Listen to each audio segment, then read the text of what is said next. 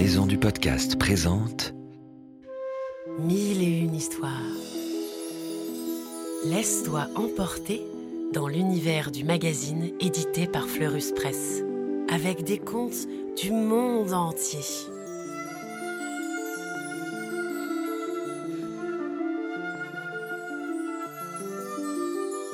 Des histoires pour rêver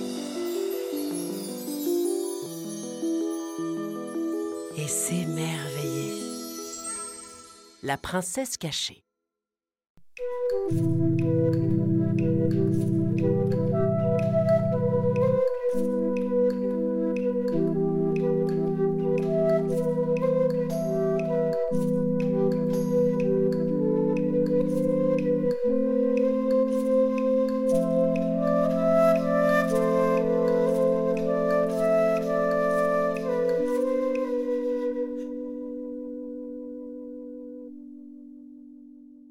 Un roi solitaire avait une fille si jolie et si pleine d'esprit qu'il n'avait aucune envie qu'elle parte pour vivre sa vie. Alors, un jour, il a eu une curieuse idée. En secret, il fait construire un palais sous la terre. Il y enferme sa fille avec ses servantes et annonce qu'il ne donnera sa main qu'à celui qui saura la trouver. De nombreux garçons tentent alors leur chance. Hélas, aucun ne réussit, car personne ne connaît l'existence du palais secret. Un jeune homme astucieux s'essaie à son tour. Il pense. Le roi sait forcément où se trouve sa fille. Si je me glisse dans la peau d'un gentil petit animal, il aura envie de le lui offrir pour la distraire. Et comme ça, je saurai où il cache la princesse. Sitôt dit, sitôt fait. Le jeune homme demande à un berger de le cacher dans la peau d'un agneau doré. Le berger accepte. Il prend la peau d'un agneau, la coud tout autour du jeune homme, en lui laissant deux trous pour voir à travers. Puis il va trouver le roi. Dès qu'il voit l'agneau, le roi s'écrie. Qu'il est mignon Vends-le-moi, je l'offrirai à ma fille. Désolé, Majesté, répond le berger. je ne peux pas vous vendre cet agneau, car il ne m'appartient pas. Mais je peux vous le prêter durant trois jours. Marché conclu dit le roi. Et tout content, il prend l'agneau dans ses bras. Une fois seul, il file au palais souterrain pour l'apporter à sa fille. Il descend un grand escalier, puis s'arrête devant une porte et dit Ouvre-toi, Sartara Martara de la terre. Aussitôt, la porte s'ouvre. Alors le roi descend un autre escalier, s'arrête devant une autre porte et répète. Ouvre-toi, Sartara Martara de la terre. Et la porte s'ouvre comme la précédente. Après une troisième porte, le roi entre dans la chambre de la princesse et s'écrie. Regarde le bel agneau que voici.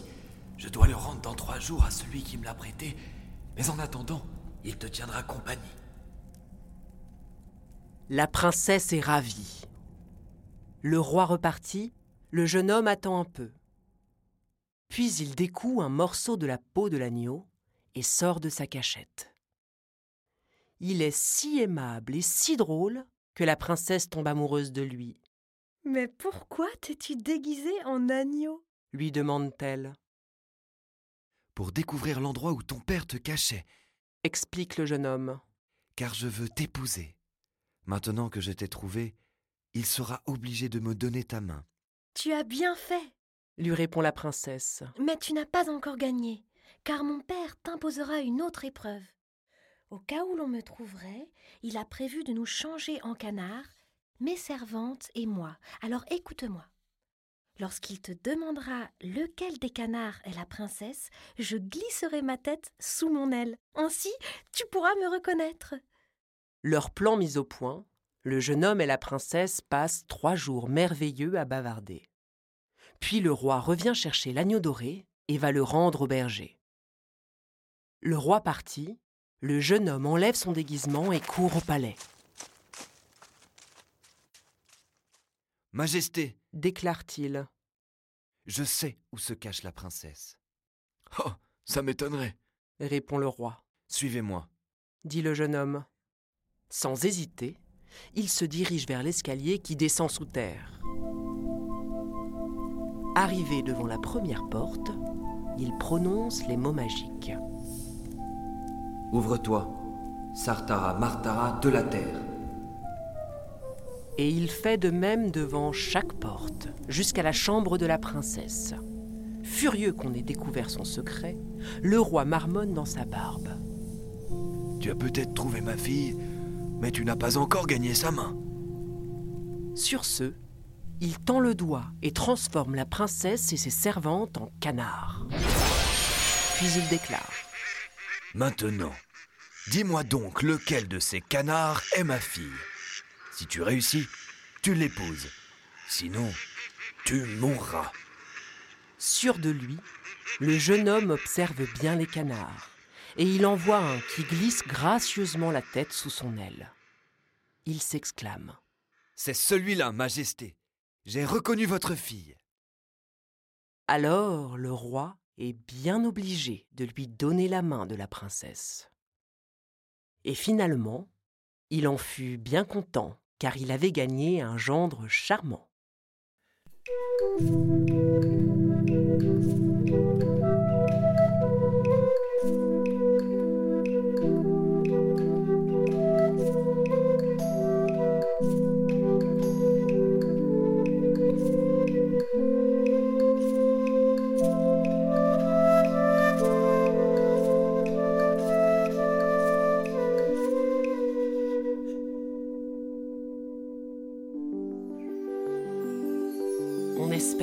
Ce conte t'a plu et qu'il t'a donné envie d'en découvrir beaucoup d'autres avec le magazine Mille et une histoires de Fleurus Press. À bientôt!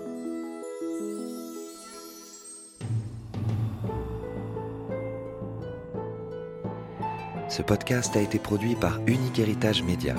Retrouve toutes les informations sur maisondupodcast.fr.